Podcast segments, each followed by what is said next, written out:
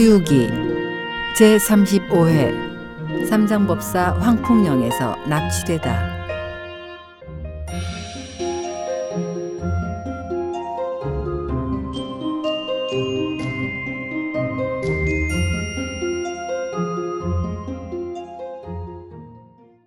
삼장법사 일행이 길을 떠나 반나절도 안 돼 마주친 험준한 산 앞에서 삼장 법사는 말고삐를 단단히 들어잡고 오공은 걸음을 늦추고 팔개는 짐을 진 채 느릿느릿 따라가고 있는데 갑자기 한 자락에 회오리 바람이 일어났습니다.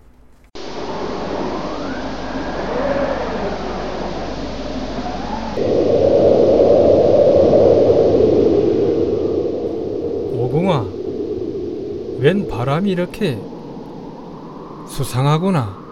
스승님도 참 바람까지 겁내실 건 없지 않습니까? 바람은 워낙 계절에 따라 움직이는 하늘의 기운인걸요. 내 말도 맞다만 이 바람은 하늘의 기운과는 달리 아주 고약하구나. 너 이 바람 좀 잘 보거라. 높고 넓은 하늘에서 돌개바람 일어나니 천만 그루 푸른 숲이 몸을 떨어 노하고 정원 안의 꽃잎새들 흔적 없이 사라지네. 그물 걷는 고깃배는 닻을 내려 허둥대고 먼 길 가던 나그네는 길을 잃고 헤매노니 과수원의 원숭이들 혼비백산 흩어지고 꽃밭 속에 노루사슴 갈팡질팡 도망가니 먼지 일고 자갈 날려 하늘 땅이 휘어질 때 강물 끊어 파도 일고 바닷물이 태질하네.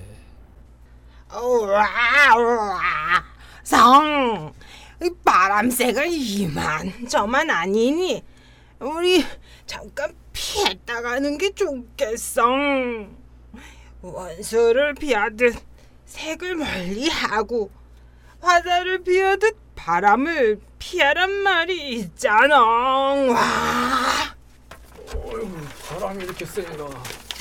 아이고 바람이 세네 지금. 아, 야 돼지, 넌 정말 덩치값도 못하는구나. 잠잠코 있어. 내가 바람을 잡아서 냄새를 맡아볼 테니 음, 웬 돼지야? 팔개라고 해야지. 형, 형은 또 엉터리 엉터리 소리 하셔.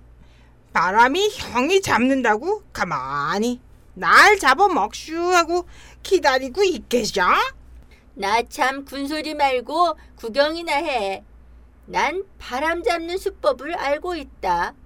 음, 과연 보통 바람은 아니군. 이건 호랑이 바람이 아니면 반드시 요괴 바람이야. 오공의 말이 채 끝나기도 전에 산비탈 아래에서부터 얼룩범 한 마리가 꼬리를 흔들고 땅을 걷어차면서 뛰어나왔습니다.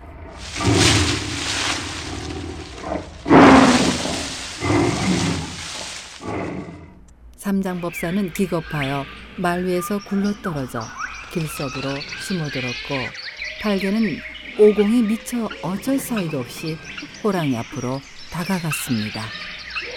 이놈, 이놈아, 이놈아, 개 섞어라. 잠깐만. 나를 해치려 드는 게냐? 호랑이는 막대기처럼 꼿꼿이 일어나서 왼쪽 핫발을 들어 자기의 가슴을 쭉 훑어내렸습니다. 그러자 그의 몸에 붙은 가죽이 홀랑 벗겨지며 본색이 드러났습니다. 그 생김새는 표현할 방법이 없을 정도로 끔찍했습니다. 잠깐만, 잠깐만. 난 사람이 아니라 황풍대왕수화에 있는 호선봉이시다.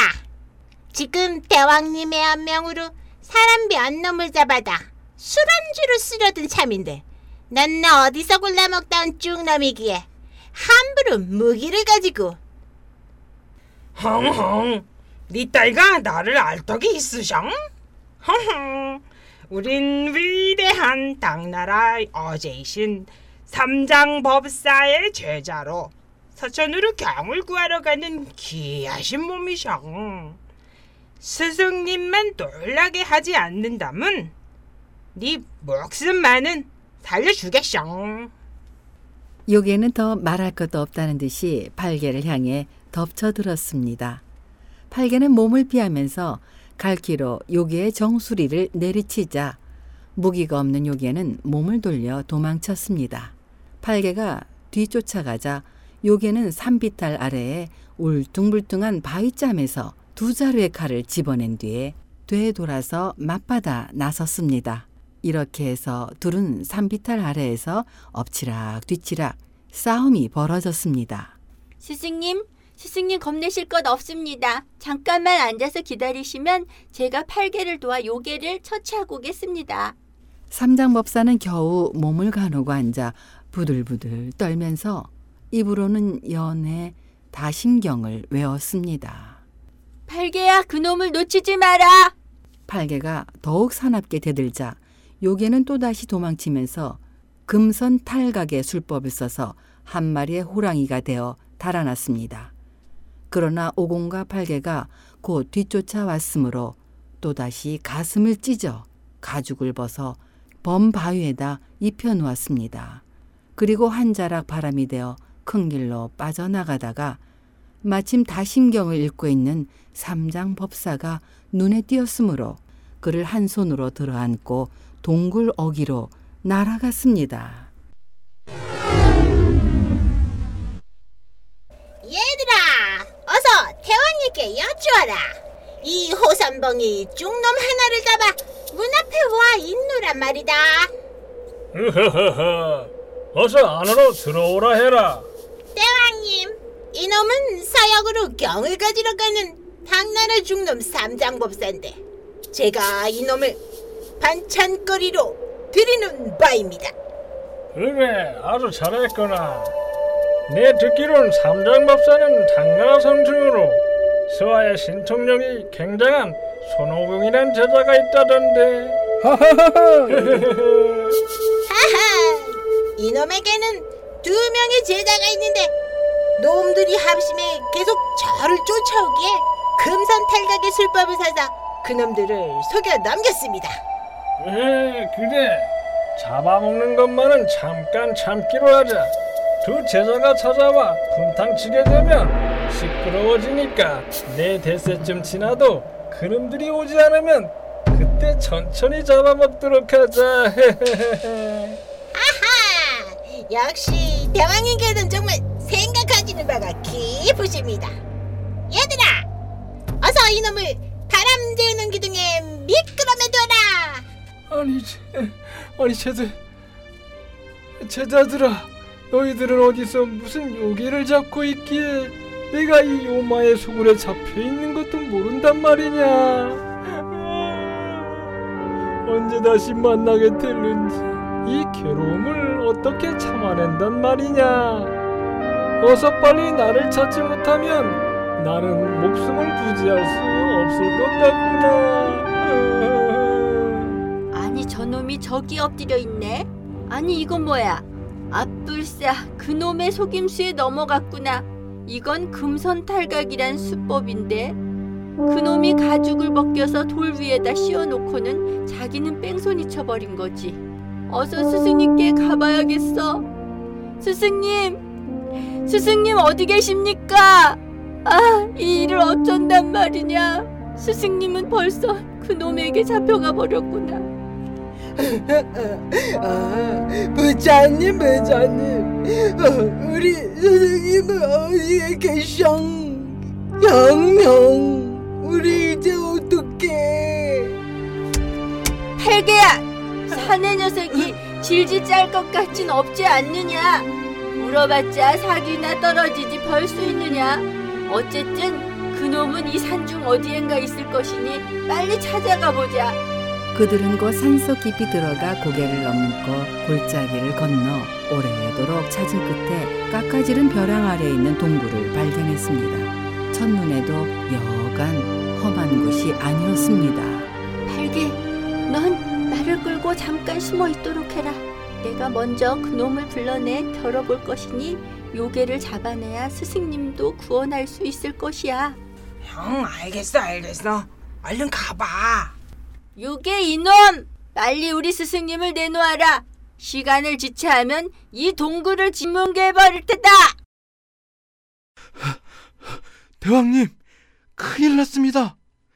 문 밖에 꼭 내봉같이 생긴 털투성이 중놈이 나타나 손에는 끔찍이도 굵은 철봉을 들고서 자기 스승을 내놓으라고 야단입니다요.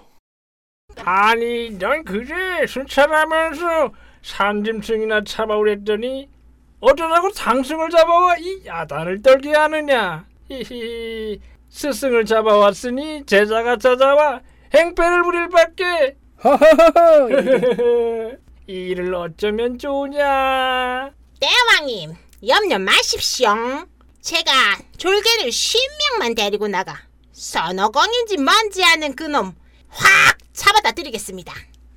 아이고 아이고 그래 6, 700명의 졸개 중 내 맘대로 골라가거라 네가 손오공을 잡아오면 나는 너와 결의 형제를 맺을 테다 그러나 만약 네가 그놈에게 잘못된다 하더라도 내 원망은 말거라 그 점, 그 점은 염려 마십시오. 이 두 자루의 구리 칼로 그놈을 단번에 철단 내고 오겠습니다. 야, 졸개들! 자원할 사람 있어? 제가 가겠습니다 저는요, 그, 그, 너 저는요. 일로 와라, 너, 너, 너. 너 좋다. 가자! 예. 넌 어디서 온 원숭이 놈이기에 여기서 소란을 피우는 거냐? 군소린 할 것 없고 빨리 우리 스승님을 곱게 내놓으면 목숨만은 살려주마. 헤헤이, 내놈의 스승인가 녀석은 확실하게 내가 잡았다. 여기서 까불다간 너까지 잡아다 먹을 테니 여기서 순순히 물러가는 게 좋을 게다. 음, 더 이상 말할 가치가 없는 놈이군. 이 여의봉 맛이나 봐라. 요게도 구리칼을 들고 맞받아 나섰으니 그 모양새는 이러했습니다.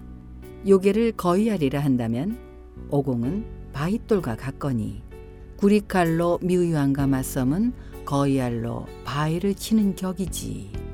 까마까치가 어찌 봉황과 겨루며 비둘기가 어찌 사매를 당하랴. 요게는 먼지바람을 일으키고 오공은 안개구름 토하더니 호선봉은 다섯 합도 못 싸워 맥이 빠져 도망치네. 그들이 쫓기거니 쫓거니 하며 바람잔 골짜기에 이르렀을 때 마침 팔개가 그곳에서 말을 놓아 먹이고 있다가 그 광경을 보고는 갈길을 쳐들어 호선봉의 머리를 힘껏 내리쳤습니다. 호선봉은 그대로 머리에 아홉 개의 구멍이 뚫려 선지피를 쏟으며 그 자리에서 즉사했습니다. 아싸 팔개, 너 내 동생답게 제법 일을 잘 처리했구나. 하마터면 놓칠 뻔했는데 이건 모두 너의 공이야. 조금만 더 여기서 말과 짐을 지키고 있으면 난 이놈을 끌고 가서 늙은 요괴와 단판을 짓고 오겠다. 허허, 알았어, 형. 어서 가봐. 그 늙은 요괴가 나오면 또 이 길로 몰고 오란 말이야, 몰고 와. 내가 이 길목을 단단히 지키고 있다가 그놈을 단번에 요절내 버릴 테니까 나만 믿으셔. 오공은 한 손에 여의봉을 들고 다른 한 손에는 호선봉의 시체를 끌고 요괴의 소굴로 찾아갔습니다. 법사가 요괴를 만나 재난을 당하니 정성이 서로 어울려 날뛰는 요괴를 굴복시킴이네. 그러나 오공이 요괴를 때려잡고 당승을 구해낼 것인지는 아직 알 수 없습니다. 다음 시간을 기대하세요.